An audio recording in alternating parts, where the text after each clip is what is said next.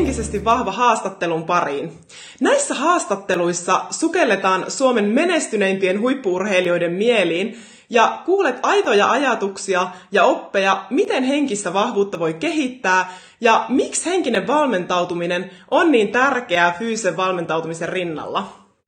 Mun nimi on Sanna Kämäräinen ja tänään mulla on vieraana nelinkertainen olympiapikaluistelija Mika Poutala, jolla on hallussaan useita Suomen ennätyksiä. Hän on voittanut kaksi EM-mitalia, ollut kymmenen kertaa MM-kisoissa kuuden parhaan joukossa ja Mika on maailman kaikkein eniten maailman, maailman cup-osakilpailuja luistellut miespikaluistelija.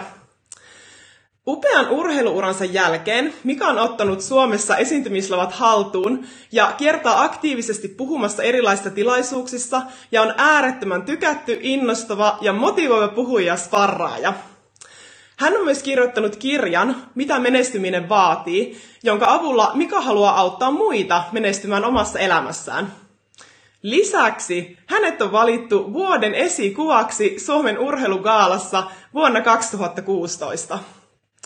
Tervetuloa henkisesti vahva urheilija Mika Poutala. Kiitos paljon. Tämä oli melkoinen esittely. no melkoinen mieskin on melkoinen esittely. Hei tota, ihan mahtavaa, että olet tullut tänään haastateltavaksi. Ja tämä on just tällainen urheilijoilta urheilijoille, ja mä uskon, että tästä tulee just sellainen haastattelu, mistä urheilijat saa varmasti tosi paljon iloa ja hyötyä. Joo, toivottavasti, että se on totta kai munkin niinku tarkoitus tässä näin. Aloitetaan sellaisella kysymyksellä, että mitä sulle tarkoittaa henkinen vahvuus? No kyllä mulla henkinen vahvuus ennen kaikkea on sitä, että, että mä tuntisin itteni hyvin ja sitä kautta mä pystyn tavallaan niin käyttäytyy jokaisessa hetkessä sillä tavalla, mikä on niin kuin mulle parasta. Eli mun mielestä henkinen vahvuus ei tarkoita sitä, että mulla ei koskaan olisi vaikeita mm-hmm. hetkiä tai, tai, tai mä en saisi tuntea negatiivisia tunteita, vaan nimenomaan se, että mä ymmärtäisin, että miksi musta tuntuu tältä. Ja sitten tavallaan, jos mä haluan siitä päästä pois, niin mä, mulla on myös oikeat keinot päästä pois siitä tää, niin kuin tunteesta ja tilanteesta. Joo, tosi hyvä. Ja tässä on itse asiassa paljon näitä teemoja, mitä kerroitkin, me tullaan tänään käymään läpi. Ja tota, aloitetaan ihan siitä, että jos voisit kertoa, että mistä sun urheiluura on lähtenyt käyntiin?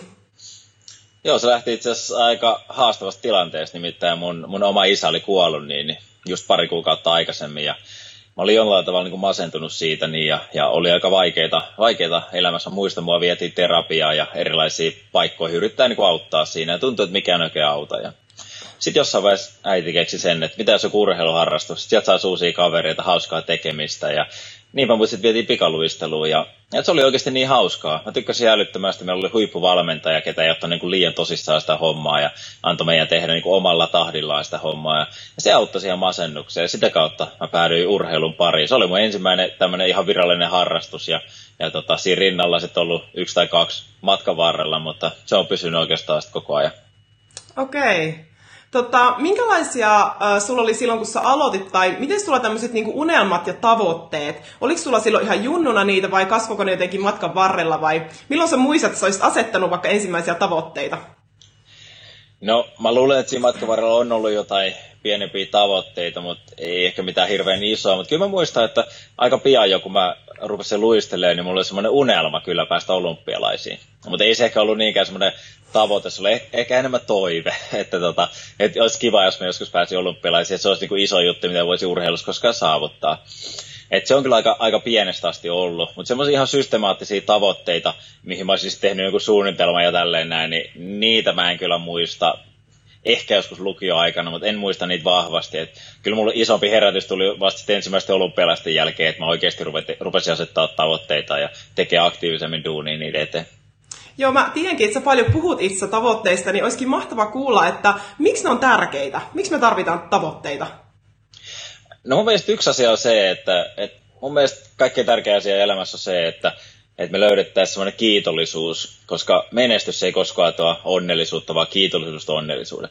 Eli se, se on niin se lähtökohta. Mutta sen jälkeen mun mielestä niin kuin hyvä elämä tai paras mahdollinen elämä vaatii sen, että me mennään jotain kohti. Eli me kehitytään ja saavutaan sellaisia asioita, mitä me halutaan. Ja siihen tarvitaan tavoitteita.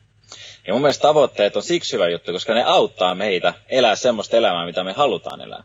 Mun mielestä tavoitteet ei ole sitä varten, että, että mä haluan, että musta tulee rikas, että mä voin näyttää ihmisille tai jotain muuta vastaavaa, vaan sen takia sun pitää asettaa tavoitteita, että sä pystyisit elämään tosiaan semmoista elämää, kun sä haluat elämään. Ja tavoitteet auttaa siinä. Ilman tavoitteita me vähän niin kuin seilataan vaan tuolla merellä, minne sattuu, mutta ei me koskaan päädytä sinne, minne me oikeasti haluttaisiin. Sekin voi olla ihan hauskaa. Se voi olla ihan hauskaa viettää päivä seilaimella vaan tuolla vanhemma. Mutta jos mietit sitä, että sitä vuodesta toiseen vaan seilailet, mm. niin kyllähän siitä voi tulla vähän semmoinen hetki, että onko tässä elämällä niin mitään merkitystä. Ja siihen yleensä se sitten auttaisi se, että sulla tulisi joku päämäärä, jonkunlainen tavoite, jonkunlainen ajatus, mitä sä oikeasti haluat elämältä. Ja semmoisissa asioissa niin tavoitteet auttaa. Eli jos sä haluat saavuttaa jotain, silloin mun mielestä tavoitteet auttaa. Mutta jos sä et halua saavuttaa elämässä mitään, niin sitten tavoitteet ei mun mielestä tarvi. Joo, tämähän on just se klassinen, että jos et tiedä minne olet menossa, niin sit saatat päätyä ihan minne vaan. Ja niin kuin säkin sanoit, niin siinäkin voi olla puolesa. Mutta, mutta sitten kun haluaa taas päästä jonnekin. Tota, Joo, ja no- nimenomaan no. niin kuin ajoittain mun mielestä on ihan hyvä niin kuin silleen, että esimerkiksi kun mä lopetin urheilu, niin siinä vaiheessa niin ei mulla ollut semmoista hirveän selkeää tavoitetta. Että mä, mä tiesin, mä haluan pari kuukautta vaan niin kuin mm. olla. Ja silloin mä tavallaan niin kuin menin vaan ja seilailin niin sanotusti. Se oli tosi hauskaa. Mutta sitten ei siinä monta kuukautta mennyt, kun musta tuli semmoinen fiilis, että hei, että mä oikeasti haluan ehkä jotain enemmän. Ja sitten piti ruveta taas miettiä tavoitteiden kautta niin kuin elämää uudelleen. Mm. No mitkä on sun vinkit tähän tavoitteen asettamiseen, jos tässä nyt urheilijat miettivät, että miten niitä niin kuin, tai muutkin, että mikä on tärkeintä tavoitteen asettamisessa? No mä aina sanoin, että tavoitteen asettamisessa on tärkeää kolme asiaa, mutta itse asiassa se lähtee sitä ennen siitä. Että nämä kolme asiaa sun pitää tietää siinä vaiheessa, kun sulla on jo se asia, mitä sä haluat saavuttaa. Mutta jos lähdetään siitä jo tavallaan, että sä et tiedä, että mitä sä tavallaan haluat saada, niin silloin sun pitää lähteä miettimään ehkä vähän pidemmällä aikajänteellä myös sun elämää ja, ja miettiä, että minkälaista elämää sä haluat elää ja asettaa niitä tavoitteita, että sä siirryt siihen suuntaan. Esimerkiksi mulla tavallaan, kun mun unelma, iso unelma ja tavoite aina oli se olympiavoitto, niin ei loppupeleissä, mä ymmärsin aika myöhään vasta, mutta ei se, ei se ollut se iso juttu, että musta tulee se olympiavoittaja tai jotain muuta vastaavaa, vaan se iso juttu oli se, että musta tuli semmoinen ihminen, ketä pystyy voittamaan olympiakultamitalia. Mä joudun muuttumaan semmoiseksi ihmiseksi. Ja se on mitä mä arvostan paljon enemmän kuin sitä, että mä saavuttaisin sen tavoitteen. Mutta jos sä oot löytänyt sen asian, mitä sä haluat oikeasti tavoitella ja saavuttaa, niin sitten sen jälkeen kolme asiaa, mitä mä aina puhun, on se, että, että tavoite pitää aina olla mitattavissa oleva. Eli se ei voi olla semmoinen niin abstrakt tavoite. Et esimerkiksi jos me puhutaan painon pudotuksesta, niin, niin että mä haluan pudottaa painoa. Se ei ole mun mielestä hyvä tavoite. Hyvä tavoite olisi se, että mä haluan pudottaa vaikka 5 kiloa painoa, mm. koska sä pystyt mitata sitä. Sä pystyt tekemään suunnitelma ja sä pystyt tarkkailla, pysyt sä siinä suunnitelmassa. Toinen asia, niin tavoite pitää aina kirjoittaa ylös mun mielestä. Jos on tavoite ei kirjoittu ylös, se on mun mielestä ainoastaan toive. Ja toive on semmoinen asia, että olisi ihan kiva, jos mulla olisi Ferrari joku päivä. Mutta ei mulla ole mitään intressiä ruveta tekemään duunia se eteen. Vaikka mulla olisi rahaa ostaa Ferrari, niin mä todennäköisesti ostaisin sitä. Eli, tota, eli se on vaan semmoinen toive. Ja kolmas asia on, että tavoitteella pitäisi mun mielestä olla, aina olla deadline. Eli että sulle mahdollista aina niin lykätä sitä eteenpäin, mm. vaan sä oikeasti otat nyt härkää sarvista kiinni ja rupeat tekemään duunia se eteen. Sä tiedät varmaan sen, että jos huomenna pitää palauttaa töihin joku raportti tai, tai jotain muuta vastaavaa, niin tänään ollaan aika ahkeria. Mutta jos töihin pitää palauttaa raportti, niin sehän on ihan eri tilanne. Ei mitään syytä olla tänään hirveän ahkerat, kyllä se kerkeästi myöhemminkin. Eli se on hirveän helppo aina lykätä, mutta kun sulla on deadline, niin sä et voi lykätä niitä asioita, ja sä pystyt tekemään hyvän suunnitelma, ja myös tarkistaa, oot siinä suunnitelmassa. Jos sä et ole ihan suunnitelmassa, niin sä tiedät, deadline on tulossa, mä voin tehdä vielä pikku loppukirja ja saavuttaa kuitenkin se. Joo, noin tosi hyviä pointteja kaikkia. Toihan se onkin just niin jännä, että mustakin tuntuu, että kun urheilussa on hirveän itsestään selvää, että tavallaan, että jos olympialaiset on vaikka vuoden päästä, niin tänään tehdään töitä sitä varten, että sitähän ei pysty, niin kuin, tavallaan urheilu ei pysty hakkaamaan deadlinea vasta, tavallaan sehän tulee siellä, mutta tavallaan semmoista rypistystä, vaan se on niin kuin, ja, siis semmoista, että sitä niin kuin, musta tässä just upeasti oppii sen, että tavallaan työtä pitää tehdä tänään sillä lailla, jotta sen sitten... Just näin, ja siis... Mm Joo, ja mä oon, mä oon itse huomannut sen, että itse on aika paljon haastavampi asettaa niitä tavoitteita urheilun ulkopuolella. Just tämänkin takia tavallaan, kun siellä ei ole niin selkeät ne, mm. ne niinku deadlineit ja, ja ne asiat ei ole niin konkreettisia mm. välttämättä kaikki. Esimerkiksi tällä hetkellä mun elämässä. Mä koko ajan mietin sitä, että mikä voisi olla mulle hyvä tavoite niin kuin työn kannalta. Ja mä hirveästi niin kuin taistelen siitä, mutta urheilussa oli hirveän helppoa. Mutta mä mietin sitä, että jos mä en olisi urheilusta oppinut sitä tyyliä asettaa tavoitteita, niin miten vaikea se vielä olisi tässä tilanteessa. Ja nyt mä sen kuitenkin ymmärrän sen, että miten se on mahdollista, mutta, mutta tota, on, siinä, on siinä haasteessa. Mutta noin kolme asiaa kun muistaa, niin kyllä ne auttaa tosi paljon siinä tavoitteessa. Joo, ehdottomasti. Ja toi on taas niitä ehkä niitä, yksi niitä oppeja, mitä urheilu on ehdottomasti tuonut, on Kyllä. muun muassa tämä, että mennään tavoitetta kohti. Tota, mennään vielä sen verran takaisin tähän sun urheiluuran alkuun tai, niin, tai alkuvaiheisiin, että ketä sä näet, että sulla oli silloin niin myötävaikuttamassa ja kannustamassa silloin sua siihen urheiluun, ja minkä merkityksen sä näet, että tämmöisellä kannustamisella on ylipäätänsä urheilussa tai elämässä? No on se totta kai tosi iso, tosi iso vaikutus. Mun ehkä isoimpia niin semmoisia kannustajia siinä vaiheessa niin oli, oli sieltä seuran puolelta, esimerkiksi mun valmentaja. Et se, se oli ihan uskomaton kaveri. Mä en yhdessä vaiheessa, mä en tykännyt pyöräilystä yhtään tosi alkuvaiheessa, niin, niin se tiesi, että mä skeittaan, niin se laittoi harjoitusohjelmaa skeittausta pyöräilysijasta ja, ja tämmöisiä asioita. Ja se oli jotenkin niin huikea niin kuin peliveto tavallaan tämmöisen niin kuin psykologisella silmällä. että sen jälkeen, että mä en kyseenalaistanut häntä ollenkaan. Mä tein kaikki, mitä hän sanoi. Ja hän oli semmoinen kannustaja. Siellä oli muitakin tämmöisiä niin kuin vanhempia henkilöitä, jotka oli kannustajia. Tietenkin kun mulla ei enää ollut omaa isää siinä vaiheessa, ne oli tavallaan myös mulle vähän semmoisia isähahmoja. Ja siksi ehkä niiden merkitys oli myös isompi. Mutta sitten taas toistaiseksi niin kyllä ne kaverit siellä sisällä, niin ne oli kans, ilman sitä hyvää kaveriporukkaa, niin mä uskon, että olisin jaksanut, jaksanut sitä. Totta kai sitten perheestäkin tuli, niin kuin, tuli sitä kannustusta, mutta, mutta tota, se oli enemmän sitten ehkä tukemista kuin ihan mm. suoraan semmoista niin, niin kuin kannustusta. Mutta kyllä mä huomaan niin kuin omia lasten kanssa tällä hetkellä, kun mulla on 5-7-vuotiaat pojat, niin, niin kyllä se kannustus on tosi tärkeä, että, että se niin kuin huomaa, huomaa, että ne syttyy siitä, kun joku niin kuin kannustaa ja näkee heidän onnistumisiaan ja, ja toisaalta jos tulee epäonnistumisia, niin, niin tavallaan myös huomaa sen, että hei, ja, ja kertoo siitä, että hei, ei se mitään, että kaikkihan meistä mukaan, että se on ihan normaalia, niin, niin kyllä se on tosi iso asia. Joo, näetkö niin kuin, että pitäisikö yleensäkin suomalaisessa urheilukulttuurissa olla enemmän tällaista niin kuin kannustamista ja rohkaisua sitten niin kuin, tavallaan ihan tälle isossa kuvassa? No ei se pahitteeksi olisi. että mä tosiaan niin kuin kolme viimeistä vuotta, kun mä luistelin, niin mä luistelin Kanadan maajoukkueen kanssa ja siellä on ihan erilainen kulttuuri. Et siellä semmoinen niinku rohkaisu ja kannustuksen kulttuuri on tosi luonnollista. Mm. Ja siellä niinku pahempia kilpakumppaneitaankin niinku rohkaistaan päivittäin melkein, että et hei, et olipa hyvä treeni, vitsi mikä kierrosaika sä luistelet, tosi makeeta. Et itse jos mä pystyisin joskus luistelemaan tommosen, vaikka hän käytännössä on luistellut samanlaisia. Niin, eli se, se, on ihan erilainen jotenkin, siinä ei niinku ajatella sitä kilpailuasetelmaa niinkään, vaan vaan se on niinku luonnollista. Että hei, sä haluat olla hyvä tyyppi. Ja silloin sä kannustat ja rohkaistat muita, että kun sä oot hyvä tyyppi.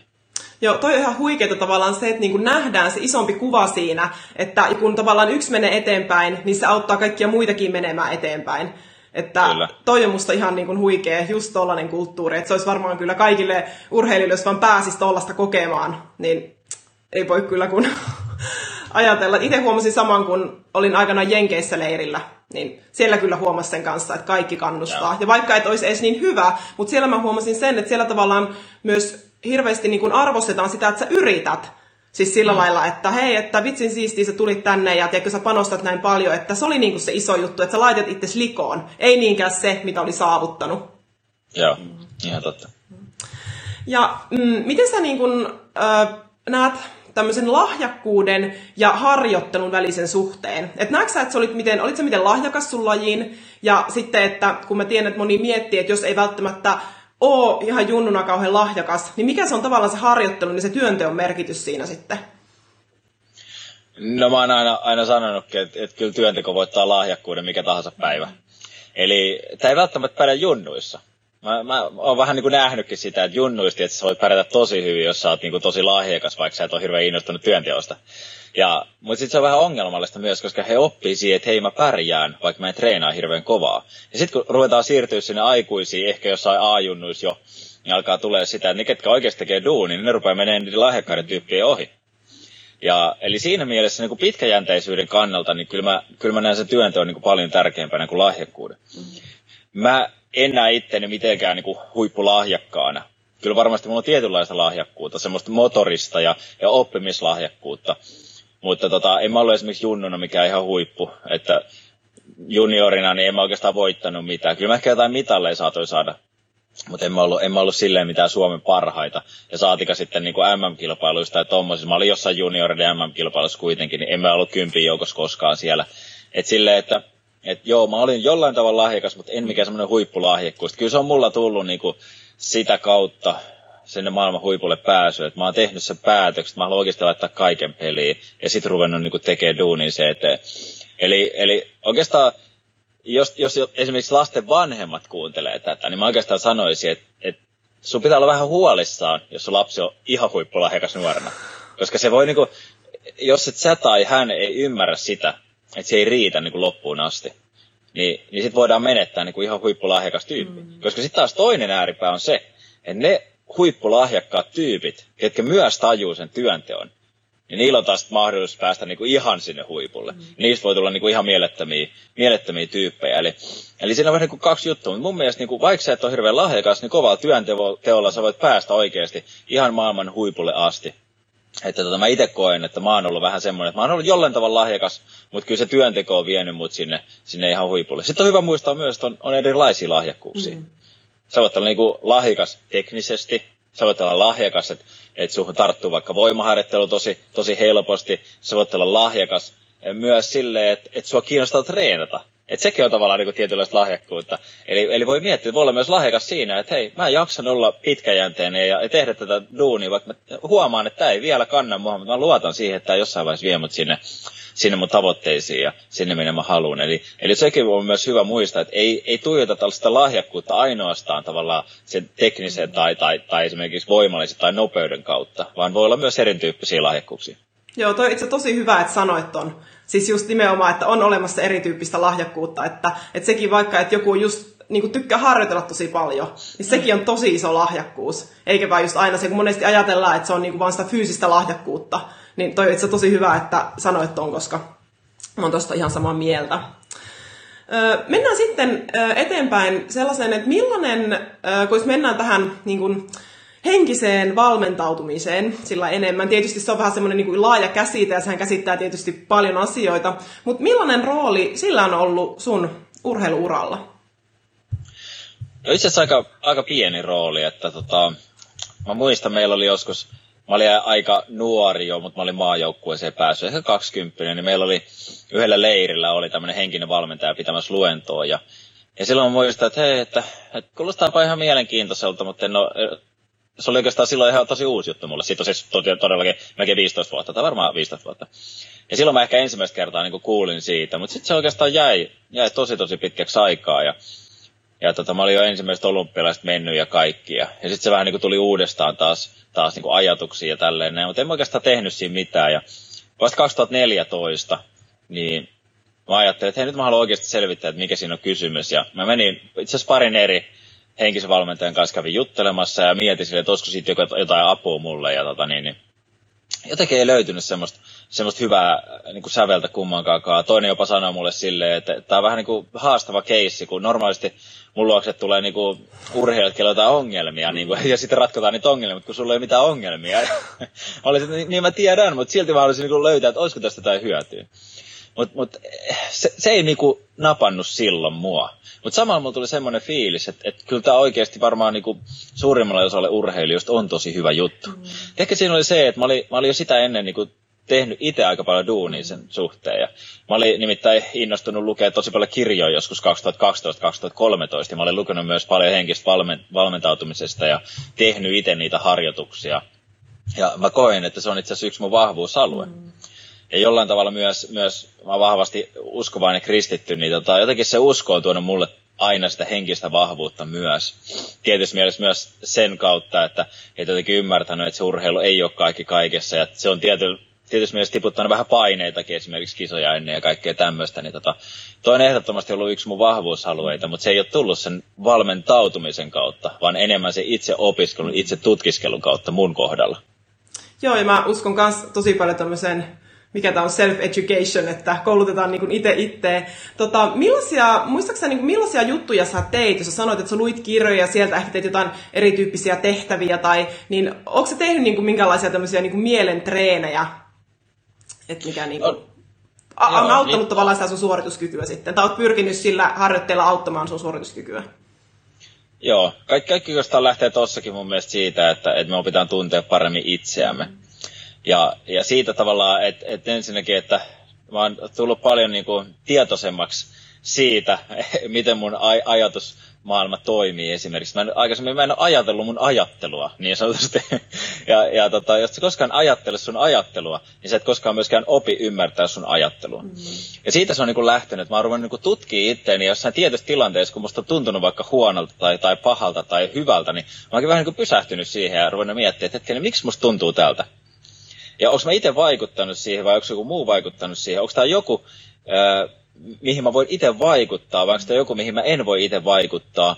Ja tavallaan sitä kautta niin lähtenyt ensinnäkin niin tutkimaan sitä, että miten mun ajatusmaailma, miten mun tunteet toimii. Ja siitä se kaikki on lähtenyt liikenteeseen. Sitten sen jälkeen totta kai on esimerkiksi mennyt tekemään tietynlaisia niin visualisointiharjoituksia, hengitysharjoituksia, ää, tosi paljon tavallaan semmoisia että miten mä pystyn muuttamaan mun mielen tilaa. Mm. Niin kuin esimerkiksi jos mä oon tosi huonossa mielentilassa ja pitäisi mennä kilpailemaan, niin miten mä pystyn tosi nopeasti muuttamaan mun mielentilaa. Kaik, kaikki niin kuin tämän tyyppisiä harjoituksia mä oon tehnyt tosi paljon ja oppinut tavallaan, että hei, miten mun keho reagoi tiettyihin asioihin, miten mun mieli reagoi tiettyihin asioihin, miten esimerkiksi musiikilla, miten erityyppisellä musiikilla mä pystyn vaikuttamaan mun, mun ajatus, tai, tai ei ehkä ajatus, ajatukseen, mutta niinkin siihen tilaan, missä mä oon. Onko mä niinku positiivisesti, negatiivisesti, mm. onko mä vähän niinku rauhallisessa tilassa vai pitäisikö mun saada vähän niinku päälle tavallaan sitä kiihtymistä, aggressioa ennen, ennen kisaa, jos se sopii mulle. Senkin tavallaan löytäminen, että minkä tyyppinen niinku mielentila sopii mulle kilpailussa. Eli esimerkiksi mä en ole koskaan ollut semmoinen tyyppi, että mä haluaisin kuunnella heavy metallia tosi kovaa en, ennen niin kisaa, että mun pitää päästä sellaiseen hirveän niin fiilikseen. Ja sitten mä taas tiedän, että on tosi paljon ihmisiä, jotka nimenomaan tarvii sen tilan, että voi pärjätä hyvin. Ja mulle se on enemmän ollut itse semmoista, että, että mun, mulla pitää olla hyvä positiivinen tila. Niin kuin rauhallinen, mutta positiivinen tila. Ja yksi hauska juttu, kun ne, ketkä on seurannut, seurannut mun kilpailua, niin huomannut tavallaan, että aika usein ennen kilpailua, niin just ennen sitä starttia, kun mun nimi julkaistaan siellä, niin mähän pelleilen siinä vähän ja heiluttelen yleisöä ja tein jotain tämmöistä. Ja se on itse asiassa ihan taktinen asia. Ei niinkään tavalla, että mä nyt spontaanisti sattumat siitä teen, vaikka se on tietysti myös spontaani, mutta mä haluan tehdä sen takia, koska mä oon luonteeltani semmoinen esiintyjätyyppi. Ja se, kun mä esiinnyn, niin musta tulee ihan sairaan hyvä fiilis siinä. Sille mä nautin siitä, että mä saan, saan niin esiintyä ja ennen kaikkea, että mä saan myös antaa jotain takas, koska he on maksanut siitä, että he tulee katsoa meitä. Niin mä saan tavallaan huomioida heitä jollain tavalla. Eli sen, kun mä teen sen pienen viiden sekunnin esiintymisen siinä ennen mun kilpailua, niin mulla tulee niin hyvä fiilis siitä, että se on se fiilis, minkä mä tarviin siihen kisaan. Ja sen takia mä sen teen enemmän kuin tavallaan, että mä haluaisin nyt olla showmies tai jotain muuta vastaavaa. Eli se on myös osaltaan mulla sitä henkistä valmistautumista siihen kilpailuun, että mä teen vähän poikkeuksellisen jutun siinä just ennen kilpailua. Tätä itse asiassa monet kysynyt, miksi sä oikein tolleen teet. Ja jos, jossain vaiheessa mulla oli vaikea selittää, kun mä en ymmärtänyt sitä. Se tuli niin kuin, tietyssä mielessä vähän niin kuin luonnostaan, mutta mä tiesin, että mä haluan sen fiiliksen saada just ennen kisaa. Joo, ja toihan kaikki siis kuulostaa, mitä sä kerrot, niin just niin kuin semmoisen ihmisen kertomalta, joka tuntee itse tosi syvästi. Koska kaikki noi, että jotta pystyy tietämään, että missä stateissa on vaikka just niin kuin paras kilpailla ja mitä tarvii, niin sehän nimenomaan tarvii tosi paljon sitä itse reflektointia. Että, ja tämähän on just niitä juttuja, mitä varmasti tehtäisiin vaikka henkisen valmentajankin kanssa, mutta sitten, että musta on just upeeta, että sä oot löytänyt niin kuin ne avut vaikka kirjoista, koska itsekin rakastan kirjoja, niin tota, ja ruvennut tekemään Tota, palataan, tuossa sä sanoit, että esimerkkinä sä oot tehnyt vaikka visualisointia. Voisitko vaikka siitä kertoa, että missä tilanteessa ja minkä tyyppistä tämmöistä visualisointia tätä teet ja milloin? Ja... Joo. Mä teen aika usein niin kuin, joko sille, kun meillä tulee esimerkiksi kilpailut, niin me mennään pari tuntia ennen sinne kilpailupaikalle, me vähän verrytellään, sitten me käydään tekemään jääverryttely. Sitten tullaan vielä jäältä pois ja meillä on yleensä siinä semmoinen varatti puoli tuntia aikaa niin kuin, lepäillä, sitten lähtee uudestaan veryttely ja kisa. Niin siinä välissä ää, aika usein mä esimerkiksi tein niinku visualisointia ihan siitä kilpailusta. Eli mä ihan niinku, tavallaan niinku laitoin, laitoin silmät kiinni ja kuvittelin, että mä menen siihen viivalle ja, ja tota, mielessäni tavallaan niinku kävin se koko kisan läpi, joka ikisen puristuksen ja tavallaan kun mä tuun maaliin. Ja mä muistan, kun mä joskus rupesin jopa kellot, kellottaa sitä. Ja se oli oikeasti siis ihan kymmenyksen tarkkuudella melkein se mun oikea aika, mikä sitten tuli. Niin tota, se oli tosi jännä, että, että mieli tavallaan kävi sen kisan jo etukäteen. Se pystyi niin tarkkaan käymään sen kisan läpi. Mä muistan myös, että jossain vaiheessa kun mä aloitin tätä, niin mulla oli semmoinen ongelma, että kun mä visualisoin, niin mulla, tosi usein visualisoinnista tuli virheitä. niin kuin siinä kilpailussa.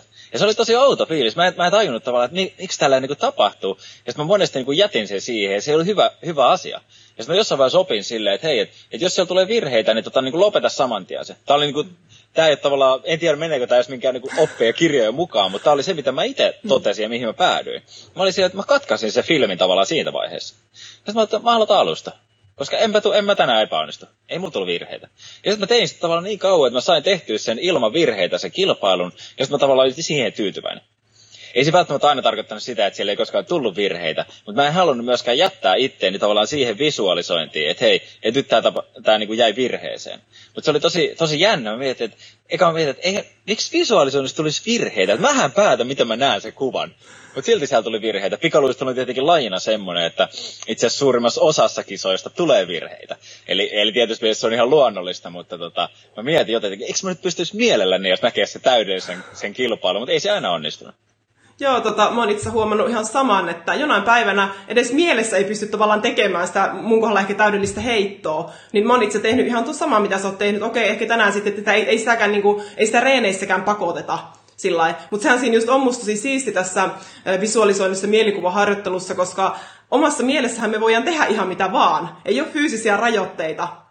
Niin tavallaan sitten se, että siellä kun saa sen niin kuin sen täydellisen suorituksen tehtyä, niin myös se todennäköisyys totta kai on tosi suurempi, että sen saa oikeastikin tehtyä, koska ja sehän on tietysti ihan niin kuin myös ähm, ihan tut, tutkitusti niin kuin tutkittu, että mikä, mikä, mitä aivoissa tapahtuu silloin, kun me tehdään visualisointia ja miksi se on tavallaan niin toimivaa. Mutta ei mennä tässä nyt tarkemmin siihen, siihen mutta, tota, mutta kyllä sä tosi niin kuin intuitiivisesti oot ilmiselvästi niin kuin löytänyt ne semmoiset niin hyvät tavat sulle sitten tehdä. Ja että vaikka et en tiedä, miksi tämä toimii, mutta tämä toimii, niin Joo, ihan totta. Siis, siinä on tietenkin yhteys se, että mä oon kokeillut asioita, mm. mä oon lukenut asioita ja vähän niin kuin niitä yrittänyt yhdistää. Mä ehkä kertoisin tähän ihan nopeasti. Nyt tässä on pieni vaara, kun en muista ihan täysin tätä, mutta oli siis tehty tämmöinen tutkimus, että missä koripallollit harjoitteli, harjoitteli niin kuin vapaa-heittoa. Ja siinä oli kolme ryhmää. Ensimmäinen oli se, että äh, leitään nyt esimerkiksi, että oli, heillä oli kaksi tuntia aikaa harjoitella sitä. Ja he koko kaksi tuntia heitti korjaa. Toinen ryhmä oli, että he kaksi tuntia visualisoi ainoastaan, ei heittänyt yhtään koriin. Ja kolmas ryhmä, että se tunni visualisoi ja tunni heitti koriin. Niin tämä ryhmä, ketä tavallaan niin kuin harjoitteli, niin tota, siinä ei ollut hirveästi eroa sen ryhmän kanssa, ketä oli visualisoinut. Mutta tämä ryhmä, ketä oli visualisoinut ja harjoitellut, tavallaan käyttänyt puoliksen ajan, niin oli kehittynyt selkeästi enemmän kuin kumpikaan näistä toisista ryhmistä.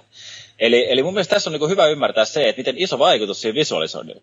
Mä en ehkä väitä sitä, että sä voisit visualisoida korjata, korvata sun treeneet, jossa mm-hmm. ulkona sataa ja pitäisi lähteä lenkille. No, mä visualisoin tänään se treeni ja se oli ihan sama asia, kun menisin lenkille. Ei ehkä ihan näinkään. Mutta sen ottaminen siihen tueksi, niin yllättä, yllättävän paljon sillä voi niin saada lisää tavallaan siihen hommaan. Joo, ehdottomasti. Ja mun mielestä tuossa tutkimuksessa oli yli vai prosentin ero tavallaan sille, joka heitti korea ja, joka visualisoi. Mikä on, mäkin, kun mä kuuluin ton ensimmäisen kerran, mä olin ihan silleen, että what? Siis just sillä, että koska sehän on niin ihan äärettömän pieni ero. Ja mä just näen, että esimerkiksi vaikka sellaisessa tilanteessa, just vaikka loukkaantumisia tai muuta, että ei pääse niin hyvin treenaa, niin siinä tilanteessa on aivan kuulla arvosta, koska sä tiedät, että sä kuitenkin voi treenata sitä sun suoritusta mielessä. Sillä ja sitten kun pääset takaisin, niin sit se on tavallaan niin kuin, sä oot kuitenkin luonut niitä oikeita hermoratoja sun aivoihin. Et sillä niin... Joo, just näin. Ja siis tuo ehkä loukkaantumisesta, niin mä vielä ottaisin sen, että et, et mun mielestä henkinen vahvuus tulee tosi hyvin niin kuin näkyviin loukkaantumiseen hetkeen, koska helposti sulla tulee semmoinen, että vitsi, että et no nyt tämä koko kesä menee pilalle, tai jos niin kuin loukkaantuu tai muuta vastaavaa, ja me hirveän helposti niin kuin nähdään se asia nimenomaan niin kuin negatiivisen mm-hmm. kautta. Mutta jos me ollaan henkisesti vahvoja, niin me osattaisiin astua siitäkin niin kuin steppi taaksepäin ja miettiä sitä saman tien, että hei, et mitä mä pystyn itse asiassa nyt kehittää semmoista, mikä on vähän niin kuin jäänyt vähälle, koska mun on pitänyt keskittyä tiettyihin asioihin. Esimerkiksi jos mietitään niin kuin, äh, vaikka joku pikajuoksija ja, ja silloin on nyt tullut pohje, pohje niin kuin repeämä tai joku, että sä et pysty juosta selkeästi. Mutta sulla on esimerkiksi aina ollut vähän ongelma, että sun keskivartalo on vaikka ollut vähän liian heikko. Niin se, että jos sä ymmärtäisit sen, että hei vitsi, että tiedätkö, nyt mulla on oikeasti mahdollisuus korjata se asia, mikä on estänyt mua kaikkein eniten siinä, siinä tota, juoksussa, että se keskivartalo pitää saada kuntoon. Ja mä pystyn treenaamaan tästä keskivartaloa ihan ilman sitä pohjattakin. Ja tavallaan niin käyttää se duuni siihen, että hei, nyt laitetaan kaikki muu kuntoon. Sitten kun mä tuun takas, niin mä pystyn ta- juoksemaan paljon paremmin, vaikka mä oon ollutkin tavallaan niin sivussa. Ja tämän lisäksi ottaa siihen myös visualisoinnilla sitten niitä juoksuharjoitteita. Eli tavallaan sä teet koko ajan kuitenkin juoksuharjoitteita, mutta sä käytätkin se fyysi, fyysisen ajan enemmän se kaiken muun hoitamiseen, mikä joka tapauksessa vie se on kuitenkin eteenpäin. Eli että liian moni ajattelee silleen, että voi vitsi, nyt mun pitää maata sängys neljä viikkoa. Mm. Eihän sitä sitä tarkoita. Mutta jos et sä osaa nähdä tavallaan, mä, tää ehkä kuvastaa mun tosi hyvin sitä, että silloin kun sä oot niin kuin henkisesti vahva, niin sä osaat nähdä myös tavallaan sitä kokonaiskuvaa isommin, eikä vaan tuijota sitä yhtä pohjetta. Just näin, allekirjoitan täysin. Ja toihan ihan taas niin kuin loistava vinkki just heille, jotka vaikka kamppailee loukkaantumisten kanssa. Niin just toi, että mitä mä voin tehdä. Ja asia on just niin kuin sä sanoit, ehdottomasti. Tota, Sitten mä palaisin vielä siihen, kun sä sanoit, että sä tavallaan olet oppinut sillai, ö, tavallaan muuttamaan sitä omaa tilaa tai semmoista steittiä tavallaan. Niin miten sä niinku sitä teet? Miten sä niinku, tavallaan luot itsellesi sellaisen tilan, minkä sä haluat luoda? Että sä puhuit jo, että sulla on musiikkia, kuuntelet ja sitten sulla on se se, se tota, rituaali siinä ennen, just ennen kisaa, mutta sitten sä puhuit muuten, itse puhuit muuten hengittämisestä myös. Niin tavallaan, että jos pitää niin kuin, tavallaan sitä omaa tilaa tavallaan vähän niin kuin tuoda ylöspäin tai alaspäin, niin onko sulla siihen tommosia, että miten, miten sä itse teit sitä? Joo, mulla on siis erilaisia tosiaan niin kuin keinoja siihen. Sanotaan just, että jos mä käyn esimerkiksi liian kierroksilla, niin silloin nimenomaan semmoinen niin hengitysharjoitus auttaa siihen tosi hyvin. Ja samalla mä yleensä en välttämättä hengitysharjoituksen aikana, mutta sen jälkeen sitten myös esimerkiksi kuuntelen niin kuin tosi rauhoittavaa musiikkia.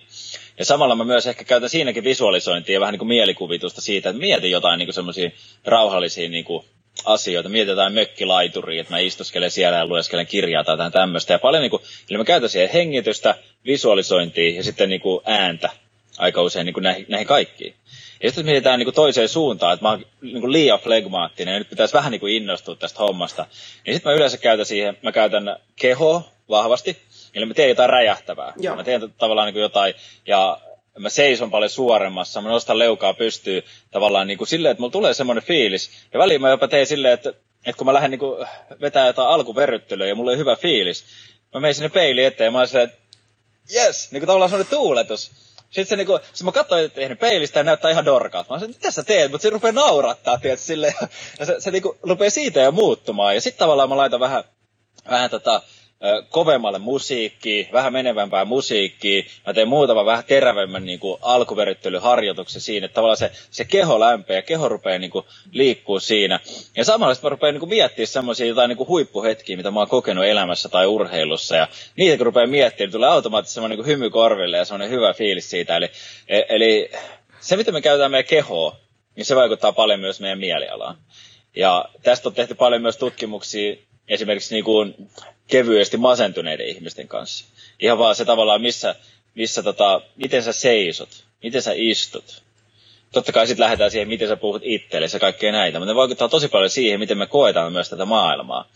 Eli, tota, eli tässä on ehkä kolme neljä semmoista asiaa, että, että miten, millä tyyp, minkä tyyppisesti mä muutan sitä mun, mun omaa stateä. Nyt kun puhutaan stateista, niin varmaan molemmat viitataan aika paljon esimerkiksi Anthony Robbinsin niin kuin sanavarastoon. Mä en tiedä suomeksi, onko se tila, niin onko se, onko se järkevä, järkevä sana tuohon, mutta, mutta kuitenkin tavallaan niin se semmoinen olotila, mikä mm. meillä on, semmoinen mielentila, niin sitä tosiaan pystyy aika helpostikin muuttamaan, jos vaan tietää muutama muutaman niin keino, ja tässä oli näitä keinoja, mitä mä oon itse käyttänyt. Joo, tosi, tosi hyvä. Tota, Sitten sä sanoit, että, tai käytätkö sä niinku tällaista sisäistä puhetta sillä, että puhuuko sä niinku itsellesi tällaisia, tai psyykkaatko, tai... Puhun joo, ja kyllä mä käytän sitä. Mä muistan, muistan, kun mä menin mun neljänsiin olympialaisiin nyt siis 2018 helmikuussa, niin tota, mä tiesin, että siellä oikeasti siellä on kymmenen kaveria, mm kenellä on mahdollisuus olympiamitaliin. Et siinä vuonna jo yli kymmenen kaveri oli ollut mitalleilla 500 metrin maailmankapissa. Ja, ja silleen niin perisuomalaisesti niin mä olisin voinut ajatella, että no, siellä on niin monta muutakin, että en mä varmaan ole yksi niistä mitalisteista. Mutta mä nimenomaan mä huomasin, että se vähän niin kuin lähti salakavallasti tulee mun mieleen. Mutta sitten mä olin silleen, mä sanoin niin itselle vähän silleen, että eikö seis? Et miksi mä en voisi olla se yksi niistä? Ja mä rupesin tavallaan niin koko ajan puhua, hei, että se on mun vuoro. Se on mun aika. Tää on niin kuin mun vuosi. Ja, ja sitä kautta mä niinku rupesin kääntää sitä, ää, vähän niin kuin oltiin jo siellä Olympiakylässä. Ja mä koko ajan niin kuin tavallaan puhuin sitä. Ja kun mä olin pari päivää niin kuin puhunut itselleen, hei, tää on oikeasti mun vuoro. Mä oon ollut aika monta kertaa täällä olympiassa ennen. Mä tiedän, mitä täällä pitää tehdä. Mä oon niin kovassa kunnossa, että mä pystyn tähän. Et itse asiassa se on mun vuoro tänä, tänä vuonna niin voittaa se mitalli. Ja mä sain käännetty ihan täysin tavallaan sen, mikä oli vähän alkamassa semmoinen, että vitsi, että siellä on niin monta muutakin, ketkä voi voittaa. Mä ei, siellä on monta muuta, kello on mahdollisuus, mutta tiedätkö, mulla on ehkä paras mahdollisuus kuitenkin. Ja tavallaan niin kuin, e, sitä kautta, niin se itsepuhelun kautta, niin mä käänsin se tilan ihan niin kuin tavallaan pari viikkoa mm. ennen niitä olympialaisia. Ja joskus sitä pitää ihan siinä kisapäivänäkin niin kuin tavallaan e, itsepuhelulla niin kuin muuttaa sitä, sitä ajatusmallia, koska niin helposti, jos me ei kiinnitä huomiota siihen, että minkälaisia ajatuksia meidän päässä liikkuu. Ne ajatukset saattaa olla mitä on, ja me ei pystytä välttämättä vaikuttaa niihin. Silloin me vaadit, se vaatii sitä itse puhelua, että me saadaan semmoisen ajatusmalli päähän, mikä oikeasti tukee meitä, eikä semmoinen tavallaan, mikä estää meitä saavuttaa asioita. Just näin. Ja toihan se on, että kun on niin monta asiaa, mihin ei voi vaikuttaa, mutta sitten se, että me kuitenkin pystytään vaikuttamaan siihen meidän oma ajatteluun, niin just jos joku miettii, että mitä se sisäinen puhe on, niin sehän on just ajatuksia. Sehän on ajatuksia, ja kaikki me ajatellaan. Ja tuossa oli hyvin, miten sanoit äsken tuossa, että tuolle, että stop, niin kun, kun alkoi tulla sellaisia, niin kun, sellaista sisäistä puhetta, mikä ehkä palvelus sua. Niin onko huomannut sun uralla tai niin enemmänkin sellaista, tai joskus nuorempana niin semmoista negatiivista sisäistä puhetta tai voidaan puhua tämmöistä sisäistä kriitikosta tai mistä ikinä, joka olisi niinku tavallaan, ennen kuin sä niinku huomasit tavallaan, että hei, että munhan ei tarvitse kuunnella tätä. Joo, siis ky- kyllä mä oon siellä tavannut, mutta, mutta sanotaan, että et, et mä oon ehkä aika pienestä asti ollut niin kuin tosi semmoinen positiivinen tyyppi ja, ja mä uskaltaisin sanoa, vaikka en ole hirveästi jutellut ihmisten kanssa tästä asiasta, mutta mä oon ehkä kohdannut sitä vähän vähemmän kuin, kuin, niin kuin keskiverto-urheilijat, mutta kyllä mä oon totta kai siihen törmännyt. Kyllä se tulee. Ja, ja se on aika intuitiivisesti kyllä niin kuin tavallaan mä oon oppinut lähteä niin sanotusti taistelemaan sitä vastaan ja, ja tavallaan niin sanoa sille, että hei, et sä, sä oot vaan ajatus. Ei toi millään tavalla totta, että sä oot vaan ajatus mun mielessä, että, että sä voit muuten lähteä tuosta noin tuonne suuntaan ja, ja tavallaan sitten niin kuin tajuta sen, että hei, että toi ei koskaan vaikuta. Et y- yksi asia, mikä mua itse asiassa auttoi tosi paljon urheiluuralla, niin mulla oli nuorempana mulla oli semmoinen, että, että mulla oli semmoinen, että jos mulla meni harjoitus, niin kuin edellispäivän tavallaan se niin kenraaliharjoitus meni ihan sairaan hyvin, niin mulla kävi aika monta kertaa silleen, että sit mun kisa meni huonosti. Ja tiedätkö, mulla tuli siitä vähän semmoinen reagointi. Mä olin se, että vitsi, että nyt meni vähän liian hyvin niin tämä kenraaliharjoitus. Huomenna ei varmaan kulje. Ja toi on ihan tosi negatiivinen. Mm. Eihän ne vaikuta niin kuin, suoraan siis toisinsa mitenkään. Ja silloin mä tajusin, että mun on pakko niin kuin, lopettaa tuo niin kuin, uskomus. Että mä rupean uskoa siihen. Ja se, sen kanssa piti tehdä aika paljon nimenomaan sitä itsepuhelutyötä. Ja sitten tavallaan kun sen sai todistettu itselle, että hei, ei se olekaan näin. Että kyllä mä pystyn pärjäämään ihan hyvin, vaikka se menisi tosi hyvin. Mutta sitten taas toisinpäin. Mulla oli myös semmoinen uskomus, että jos treeni ei hirveän hyvin kulkenutkaan, niin mä että jes, huomenta kulkee. et, et sitä mä en muuttanut kuitenkaan mihinkään. Mutta tota niin, niin mutta muistan sen, että senkaan mun, mun piti niinku jumpata tavallaan mun ajatusmalliin. Että mä en enää jäänyt siihen, että mä koko sen edellisen illan niinku stressasin sitä, että no ei mulla ehkä huomenna kulje, kun tänään kulki liian hyvin. Joo, ja toihan on just niinku ihan super tärkeää oppia tunnistamaan just niitä omia uskomuksia, että mitkä palvelee, mitkä ei. Ja just, että on se taito sitten tehdä niille niin kuin uskomuksille jotain, mitkä haluaa muuttaa. Ja sehän on taas, jos tulee sen niin kuin tämmöisen ö, mielentreenin kautta ja se itsensä tuntemisen kautta. Ja sillä nyt on ihan, niin kuin, ihan loistavia vinkkejä on tullut jo paljon. Tota, mennään sitten sellaiseen, että sä aikaisemmin tuossa jo sanot, että, että sua on just niin kuin usko auttanut siihen niin kuin paineisiin. Mutta onko sulla ollut tämmöisiä, niin ootko, ootko sä tuntenut paineita sun uralla ja miten sä, oot sitten, miten sä niin kun käsittelet niitä vai onko sulla, että sä et, niin sä et, sulle, sä et ota, ota niin kun paineita? Kyllä mä aika vähän on, on kokenut paineita. Et sanotaan, että, että ehkä 2010 olympialaisiin mentäessä, niin, niin mä en tietysti mielessä kokenut paineita. Mä olin todella siis rento ja vapautunut ja kaikkea. Mutta äh, mulla oli tullut semmoinen semmoinen ajatusmalli, tiedätkö, että, että, että mun pitää olla olympiamitalisti, mm. että muuten mä oon ihan nobody. Ja se oli enemmän ihan, itse, itse asiassa jopa niin kuin identiteettiin tavallaan niin kuin lähti vaikuttaa. Eikä semmoiseen niin kuin, vaan, niin kuin, että nyt tuntuu, että paino, mun pitää onnistua, ää, niin kuin, että mä jollekin muulle todistan, vaan mulla oli enemmän silleen, että se rupesi oikeasti vähän syvemmälle niin kuin hiipimään se ajatus. Ja, ja se oli itse asiassa jälkikäteen ajateltuna niin tosi, tosi niin kuin, tuhoisa ajatusmalli. Ja mä tekin ajattelin, että et mä en ole mitään, jos mä en saavuta tätä. Et, et eihän ketään kiinnosta entiset urheilijat, kelle ei ole olympiamitaleja. Mitä niilläkin on nyt sanomassa? Onko ne mukaan henkisesti vahvoja? Niin kuin tälleen. Ja sitä mä, silloin mä en osannut niin kuin, itse asiassa käsitellä hirveän hyvin sitä.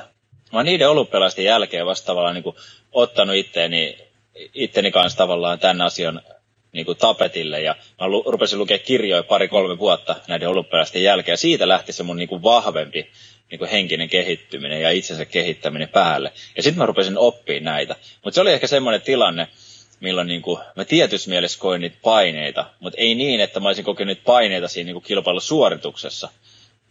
Mutta jotenkin niin kuin hiipivästi siellä taka-alalla mä koin, että, että mä en ole mitään. Mä en ehkä koskaan kokenut hirveästi sellaisia paineita, että, että vitsi kun mun pitää, mä oon velkaa vaikka Suomen kansalle tai jotain muuta vastaavaa tai jotain tämmöistä, tai että että et mun sponsorit on antanut mulle niin paljon rahaa, että mun on pakko nyt heille onnistua, niin semmoisia paineita mä en ole koskaan osannut oikeastaan ottaa. Mutta toi niinku, tavallaan sen identiteettiin hiipivä tietynlainen paine, niin semmoinen mulla oli ongelmana niihin aikoihin. Mutta se, se, on ehkä jopa tuhosampaa tietyssä mielessä. Joo. Joo, kun mä tiedän, että moni varmasti miettii sitä, että miten oikeasti pystyy niin kuin, tekemään sen parhaan, niin kuin sä oot vaikka pystynyt tavallaan, tai moni ajattelee, että kun mennään isoihin kisoihin, niin siellä on oikein kovat paineet ja kuka niitä aiheuttaa, ja sitten sä oot pystynyt tekemään aivan huippusuorituksen niin sanotusti kovimmassa paikassa, eli olympialaisissa. Niin sen takia tämä on musta tosi mielenkiintoista kuulla just, että, että kuinka sä oot sen tehnyt, että, mutta sitten se välttämättä, että toi on hieno kuulla tuolla, että, että kun ei niitä niin kun paineita, niitä ei välttämättä tarvi ottaa, siis sillä lailla. Ja onko sekin tullut just sen kautta, että sulla on ollut se usko, sä oot tuntenut itsesi ja omat arvos. Liittyykö se just niin kuin sit siihen isommassa kuvassa? No se liittyy vahvasti siihen tavallaan, että mun elämässä on ollut äh, niin vahvoja, isoja muitakin asioita kuin mm. urheilu. Eihän se tarvi välttämättä olla usko. Se voi olla jollekin toiselle, se voi olla vaikka opiskelu tai, tai varma työpaikka. Mutta joku semmoinen niin suojaverkko mulle tosi paljon mua auttoi semmoinen ajatusmalli näihin viimeisiin olympialaisiin mennessä, että mä rupesin miettimään ennen olympialaisia, että, että mitä on pahinta, mitä voi tapahtua, jos mä en onnistu.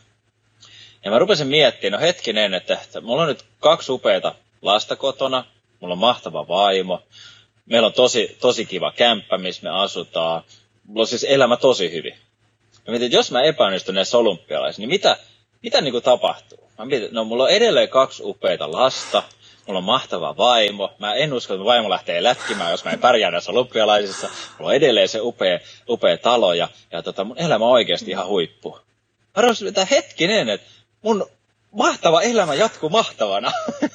että onko tämä nyt hirveän paha tilanne? Ja tää oli myös yksi asia, mikä mulla tippui tosi paljon paineita. Mä tajusin, että, että ei mulla ole mitään hävittävää.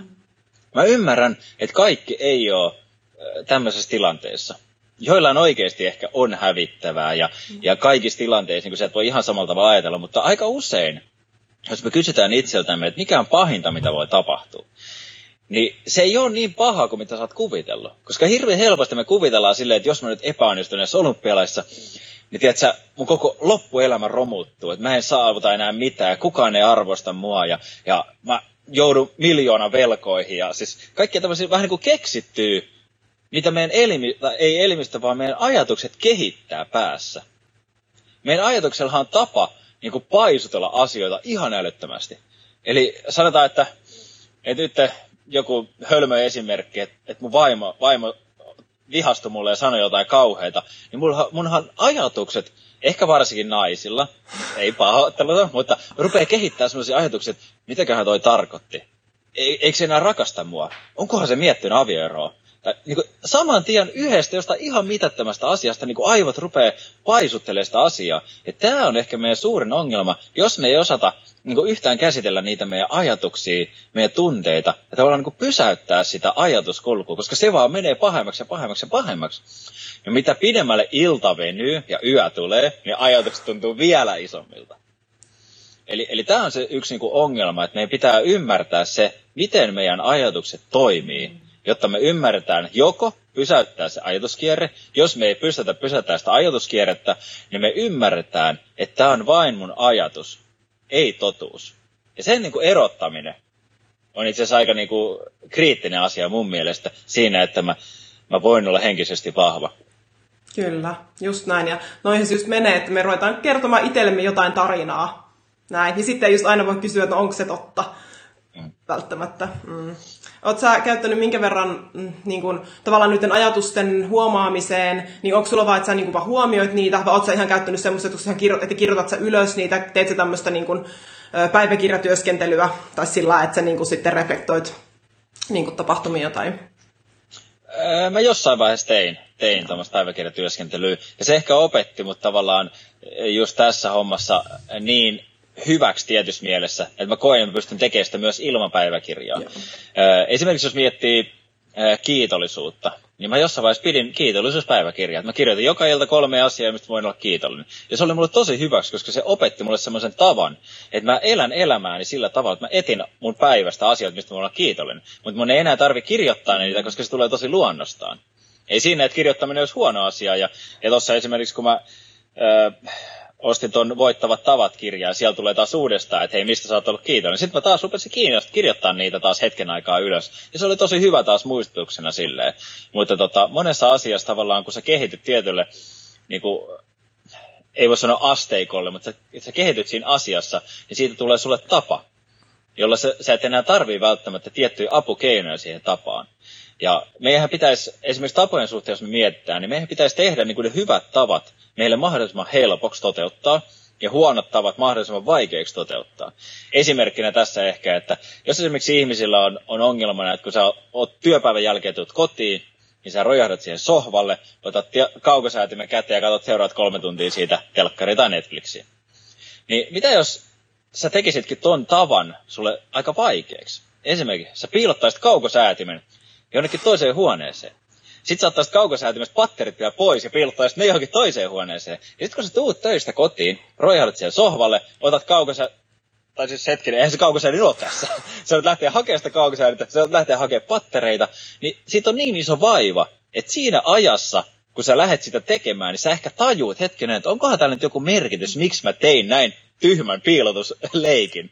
Ja sä voit ehkä pysähtyä siinä ja tajuta, että okei, että eikä mä eilen, kun mä olin vielä niinku freshinä ja mä tajusin, että mä haluan muuttaa mun elämää, niin ehkä tämä oli nyt se idea. Tämä oli mulle muistutus siitä. Ja sä pystytkin tekemään parempia valintoja. Eli me voidaan myös käyttää tavallaan tietynlaisia keinoja ja, ja kikkoja niin opettelee oppimaan tekemään hyviä valintoja ja tavallaan välttämään niitä huonoja valintoja. Kyllä, ehdottomasti. Muun muassa vaikka itselläkin on tämmöinen, että ei koskaan puhelinta makuhuoneeseen, koska sit sitä ei tule, sit sitä yksinkertaisesti tulee illalla selattua instaa tai mitään, että tämän tyyppistä. Jos vaikka haluaa niin kuin tämmöisen tavan, että haluaa mennä niin kuin parempaa unta esimerkiksi. Joo, toi on kyllä tosi hyvä. Ja, ja mulla on ihan sama homma, että sen jälkeen kun mä oon saanut, saanut kännykän joskus yläasteen ikäisenä, niin mulla on aina ollut kännykkä niin kuin herätyskellona. Mm.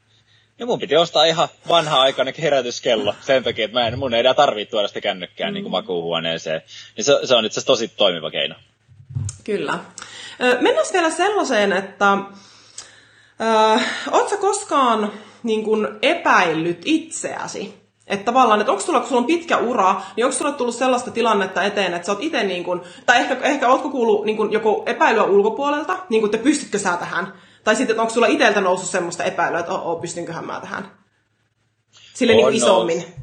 On, on noussut. Ja sanotaan, että silloin kun mä en vielä ollut maailman kärjessä, niin silloin se epäily oli tosi iso, että tavallaan, että en mä usko, että mä koskaan voin tonne päästä.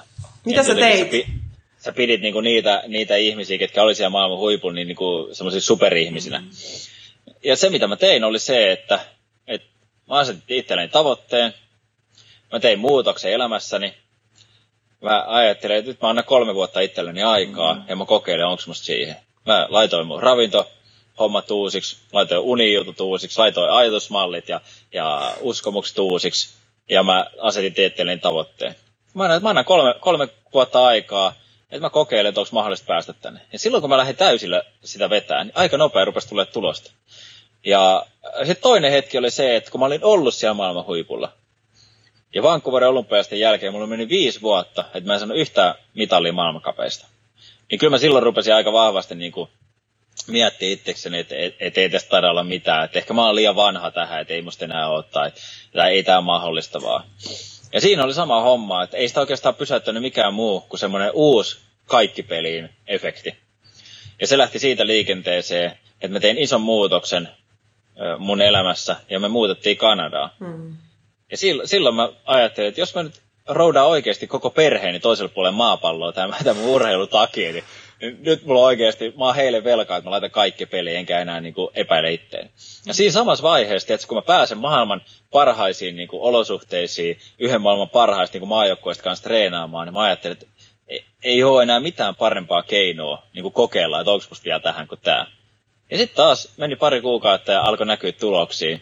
Pääsin uudestaan maailmankapissa palkintopallille ja, ja tavallaan niin kuin todisti itselleen sen, että, että se oikeasti vaatii yleensä semmoisen isomman niin kuin muutoksen, että sä pääsit yli. Totta kai sen voi myös hoitaa niin kuin tavallaan ö, tulemalla henkisesti vahvemmaksi ja tekemällä hen, niin kuin harjoitteita, mutta mä uskaltaisin sanoa, että tosi paljon helpompaa se on, kun sä teet niin kuin isomman muutoksen sun elämässäsi, niin sä pystyt tavallaan niin kuin tehdä, tehdä helpommin sen, sen shiftin. Sitten taas, jos sä tavallaan niin kuin jatkat samalla tavalla samassa maisemissa, kaikki sama valmentaja, kaikki, niin se on aika paljon isompi se henkinen muutos, mikä pitää tapahtua siinä, että sä rupeat uskoa siihen itseäsi. Eli sä oot niin kuin tehnyt sen tavallaan semmoisen aktiivisen toiminnan kautta. Että sä oot ruvennut oikeasti tekemään, niin kuin, tekemään asioita, jotta sitten sä voit taas uskoa ittees ja saakin sitä itseluottamusta takaisin, että se on tullut niin kuin tekojen kautta. Joo, eikä se, eikä se missään nimessä niinku tullut niinku tosta mm. noin. Että mä tein päätöksen ja sitten yhtäkkiä mä uskankin itteeni. Vaan se oli prosessi. Että mä tein ison aktiivisen muutoksen, rupesin tekemään duunia se eteen, ja pikkuhiljaa rupesi näkemään tuloksia, että hei, että ehkä tämä voi mennäkin mm. eteenpäin. Ja sitten rupesi koko ajan niinku uskoa enemmän itteensä ja, ja siihen, että kyllä se niinku, semmoinen niinku fake it until you make it mentaliteetti, niin ehkä tässä tilanteessa niinku toimi. Mm. Mä, mä uskon, että se voi toimia joissain niin kuin, asioissa, mutta ei, ei ehkä tässä. Että semmoista niin itsensä uskomista on vaikea saada, jos ei ole mitään ulkosta niin kuin, tavallaan niin kuin, tukea sille, sille uskolle. Mutta sitten kun alkaa tulee pienen pieniäkin hippusia siitä, että hei, tämä menee oikeaan suuntaan, niin se, se pään sisäinen usko voikin tavallaan niin kuin, revähtää auki. Ja, eli se on siitä kiinni, mutta jonkunlaisia mun mielestä tavallaan niin kuin realistisia asioita pitää nähdä, mm. että se meet niin kuin oikeaan suuntaan. Ja mustahan toi sun tarina on ihan huikea just siitä, että ekanakin sulla on ihan hurjan pitkä ura. Ja sitten just, että se on niinku nimenomaan tullut sen oman aktiivisen päätöksen kautta, että okei, nyt mä rupean panostaa ja sitten on nähnyt, näkynyt tulosta. Koska mä kanssa uskon siihen, että kun sä teet oikeasti duunin, niin kyllä se palkinto lopulta tulee sillä lailla. Ja sitten myös, niin kuin, miten mä sanon, että niin kuin 30 iässä vielä, sitten otti semmoisen aivan u, niin kuin uuden niin kuin hypyn uudelle tasolle. Sillä lailla niin kuin vielä, vielä niin se on ihan loistavaa, kun monesti mietitään sitä, että, että jos ei ole niin kuin nuorena vaikka just älyttömän kova, niin voiko se olla aikuisena. Mutta ainakin sun tapaukset, kun tekee sitä duunia, niin se on täysin mahdollista, että sä voit niin kuin, päästä huipulle ja pysyä siellä ja niin kuin, päästä ihan niin kuin, loppuun asti siellä tavallaan. On, on. Siis mm. mähän, mähän on tavallaan niin 23-vuotiaan muistaakseni päässyt ensimmäisiä olympialaisia ja 24-vuotiaana vasta päättänyt, että hei, musta tulee oikeasti huippurheilija. Eli sinne aika vanhana. Ja sitten tosiaan yli kolmekymppisenä päättänyt uudestaan. Mm. Että mä en tyydy tähän, missä mä nyt oon, vaan mä haluan oikeasti takaisin sinne maailman ihan huipulle. Ja kyllähän silloin niin kuin, jotkut puhuu, että onko se nyt enää 30 niin mahdollista kehittyä ja tälleen näin. Ja hassusti kuitenkin niin kuin 31, 32 33 vuotta ja joka vuosi mä tein uuden Suomen ennätyksen ja menin koko ajan eteenpäin ja, ja tota, niin saavutin vielä urani parhaa, parhaat saavutukset niin, niin ihan viimeisenä vuotena 34-vuotiaana. Mm. Toi on aivan huikeeta. Aivan huikeeta. Tota, mitä sä sanoisit, jos niin kun jollain lailla pitäisi niin kun, tota, vetää yhteen, mutta semmoisia niin urheiluuran tuomia oppeja, semmoisia niin tärkeimpiä oppeja. Pystytkö sä niitä jotenkin, niin kun, mitkä, mitkä ne olisi? No kyllä varmasti on, on semmoinen niin pitkäjänteisyys on yksi asia.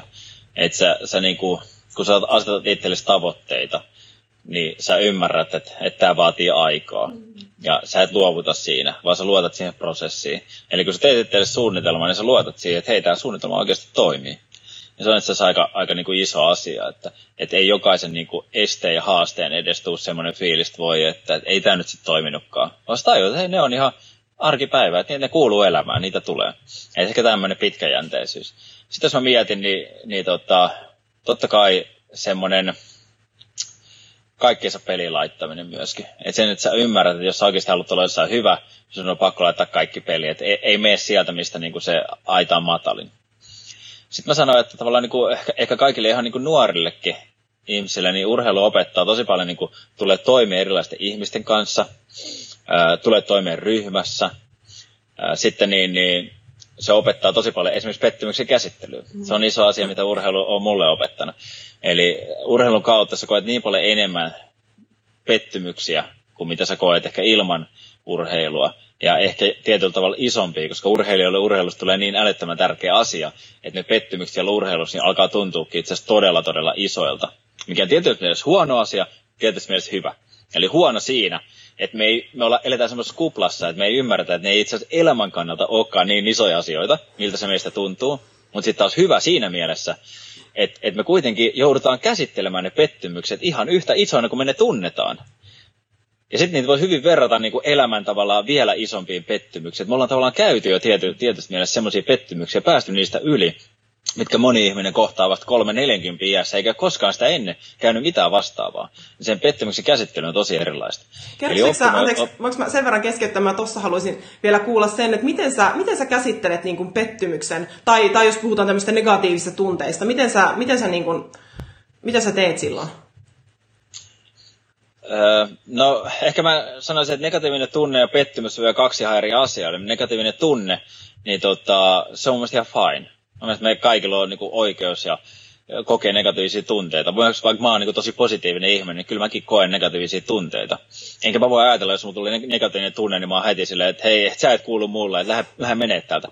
Ei se ehkä silleen mene, vaan enemmän se menee ehkä hyväksymisen kautta että mä hyväksyn sen, että hei, että et mulla on nyt negatiivinen tunne ja tästä näistä. Mä mietin, mistä se johtuu, voiko mä itse vaikuttaa siihen vai en. Ja, tota, ja hyväksyy se. Ja kun se hyväksyy, niin sitten myös se, se pystyy niinku virrata tavallaan niinku pois. Ja se, se ei jää sinne. Mm. Mutta jos mä en niinku tavallaan pysty hyväksyä sitä, niin sitten se usein jää niinku tavallaan patiksi sinne sisälle. Ja se rupeaa vaivaamaan niinku pidemmän aikaa.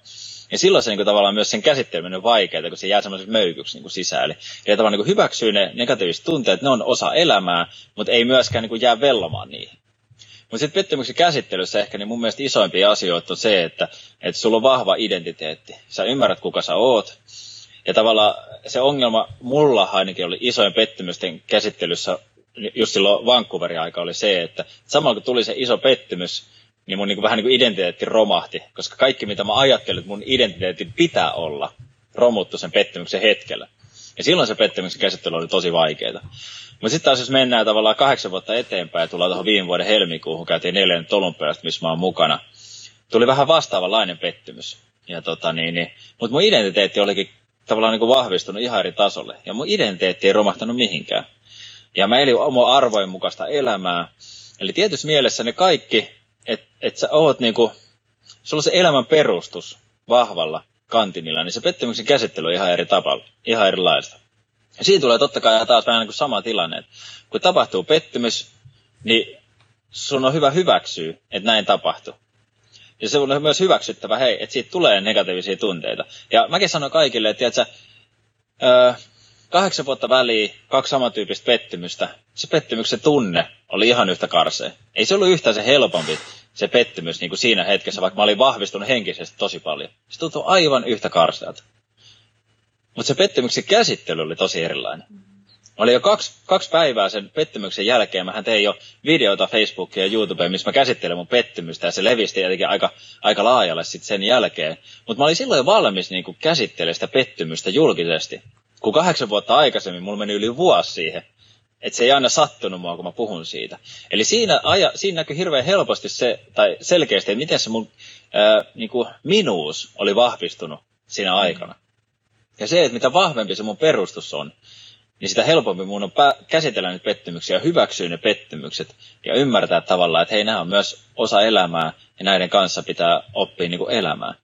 Ja se kaikki niin kuin perustuu mun mielestä siihen, eli, eli pettymyksen käsittelyssä se, että miten sä pystyt käsittelemään sitä, niin ei, ei tavallaan toimi niinkään mitkään kikat ja tekniikat, vaan sulla pitää olla niin kuin vahva perusta sun elämässä, että sä pystyt käsittelemään sen asian helpommin ja nopeammin.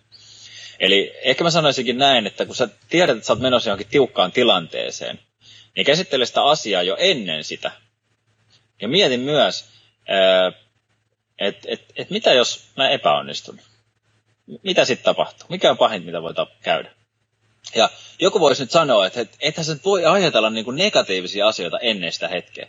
Mutta kun kyse ei oikeastaan siitä, vaan kyse on siitä, että sun pitää, jos sä, jos sä niin uskallat ottaa esille kaikki mahdolliset tul, niin kuin tulot, mitä siitä mm. voi tulla. Niin silloin sä oot paljon vahvempi, kun sä menet ihan kisaan. Sun ei tarvii niin jännittää siinä kisavaiheesta, mitä jos mä epäonnistun, että mitä tapahtuu, kun sä oot käsitellyt se asia.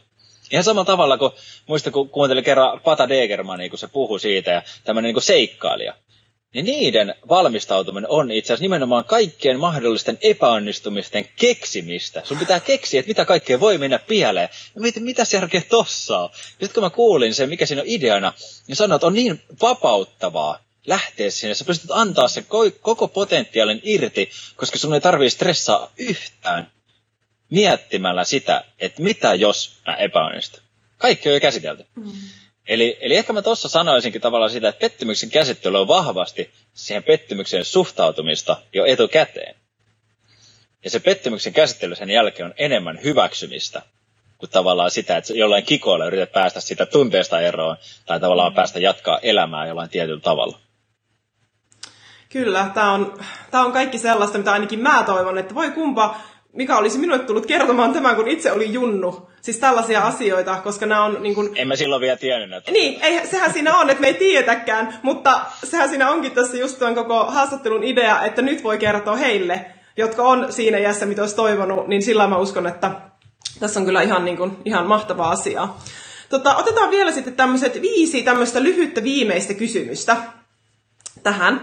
Eli ihan niin kuin lyhyesti, että äh, miksi sä urheilit? No mä aloitin urheilemaan sen takia, kun vietiin urheilu. Ei ollut mitään suurempaa syytä. Mutta minkä takia mä halusin sitten jatkaa ja, ja kokeilla tavallaan omia rajoja, niin oli se, että, että, että mulla oli unelma, minkä mä halusin saavuttaa. Ja se, se unelma oikeasti antoi mulle se motivaatio potkumaan eteenpäin. Ja sitten ihan loppuvaiheessa, niin mun itse asiassa motivaatio urheilulle oli se, että mä halusin olla esimerkkinä muille. Se oli itse asiassa isompi motivaatio. Mua ei itse asiassa motivoinut enää niin paljon se, se kultamitali, mikä voi tuntua ehkä vähän niin kuin pahalta ja huonoltakin. Mutta enemmän mua motivoi, motivoi se, että mä haluan, haluan olla esimerkki jollekin, mä pystyn tätä kautta auttaa jotain muuta, niin kuin ole paras versio itsestä ja saavuttaa niitä tunnelmia. Niin ne oli niin kuin loppuvaiheessa mulle ne kaikkein tärkeimpiä asiat urheilussa. Mikä on sun mieleenpainuvin hetki sun urheiluuralta?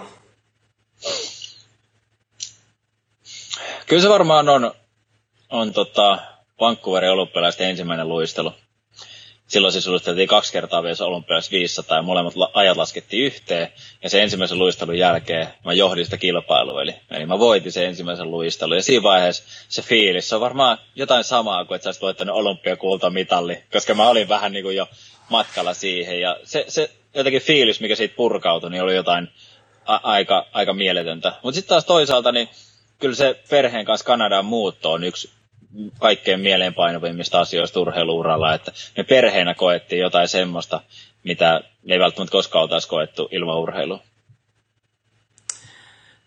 Jos nyt kävisi niin, että sä voisit tavata tässä nuoremman itsesi ja antaa hänelle jonkun yhden neuvon tai jonkun opin, niin mitä sä sanoisit hänelle jossain ikävaiheessa?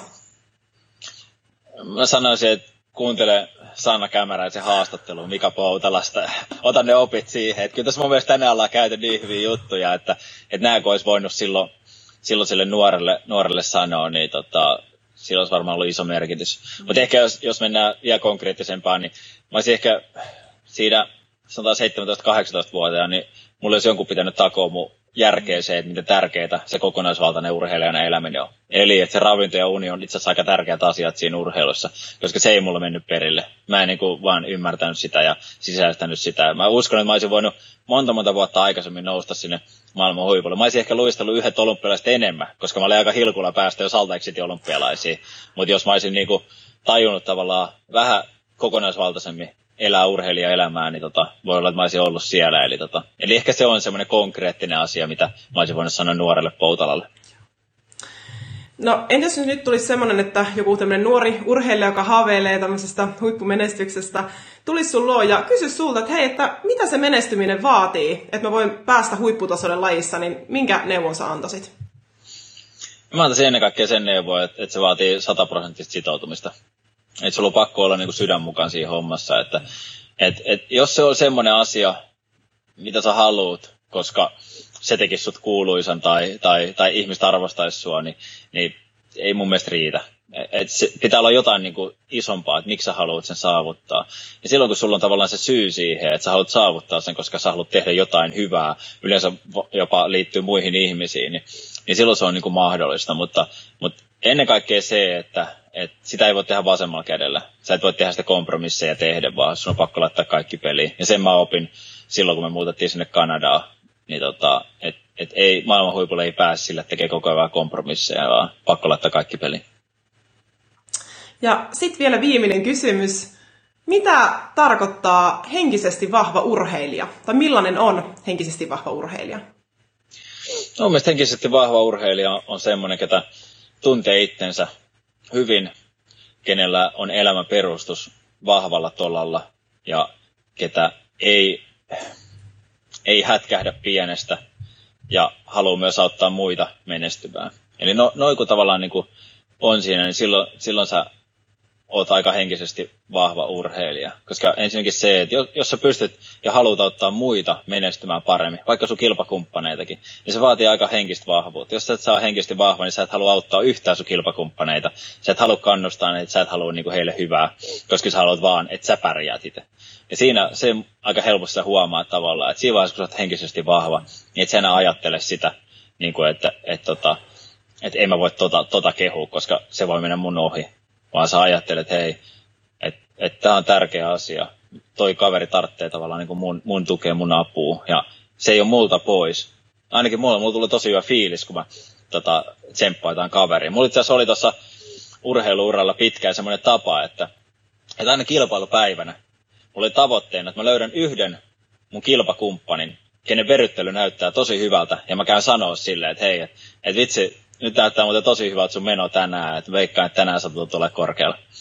Ja tämmöinen näin, jossain vaiheessa joku kuulikin se, ja se, miten sä to, to, kun tuommoista puhut niin kilpailupäivänä, mä olin silleen, että, että oikeasti näytti hyvältä, että, että tota, mä haluan niin kuin, tavallaan niin tsempata sitä kaveria, ja ei se aina toiminut. Joskus se kaveri voitti ja tuli sen jälkeen sanoa sille, että hei, kiitti Mika, että tota, mä en ollut yhtään varma tänään ennen kisaa, mutta kun sä tulit sanoa, niin tota, se oli hyvältä. Ja, ja mun nimenomaan oli se ideana, että en mä mennyt niinku vaan sille summan mutikassa, että et hei tolleen, vaan jos oikeasti joku näytti mm. selkeästi, että nyt näyttää hyvältä, niin sit mä halusin mennä. Eli myös niinku en mä keksinyt niitä, niitä kehuja, vaan silloin kun oikeasti oli aihetta, niin silloin mä halusin mennä siihen. Ja, ja sitten tuli tosi hyvä fiilis itselle, kun mä sain kehua jotain. Ja mulle itselle tuli semmoinen fiilis, että jes, että Mika hyvä, sä oot tehnyt tänään yhden hyvän asian ja nyt on sun vuoro saada se hyvä niin sanotusti siinä kilpailussa. Eli se oli mullekin niin kuin hyväksi. Joo, ja eli silloin kun se tavallaan tulee sydämestä, se auttaminen, mm. niin silloin se on, joo. Kiitos sydämestäni sinulle Mika tästä haastattelusta. Tämä on ollut aivan mahtavaa ja mun täytyy sanoa, että mä ihailen sinua tosi paljon siitä, miten sä niin kun, äh, laitat tavallaan hyvää koko ajan kiertämään sun elämässä ja miten sä kannustat ja autat muita ihmisiä, sparraat ja tsemppaat. Ja niin kun todella toimit äh, musta aivan upeana esikuvana ja esimerkkinä ihan niin kuin kaikille, olisi kyse urheilijoista tai muista ja siksi haluan just kiittää, että tulit tähän ja myös haluat niin kuin jakaa nyt tälle urheiluyleisölle näitä sun oppeja, että oli aivan mahtavaa. Kiitos. Joo, kiitos paljon. Aina ollut ilo niin jutella sunkaan. Saa hyvää sparrausta itsekin.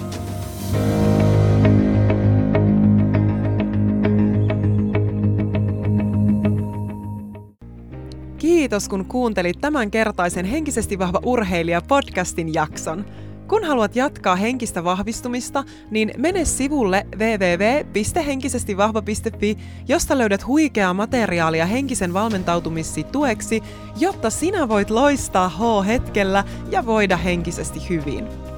Jos tästä oli sinulle iloa tai hyötyä, niin kerro podcastista sosiaalisen median kanavissasi ja tägää mukaan jakson vieras sekä minut tililtä at henkisesti vahva urheilija, niin näemme mitä tykkäsit jaksosta. Mä uskon suhun ja kannustan sua. Kuullaan ensi jaksossa.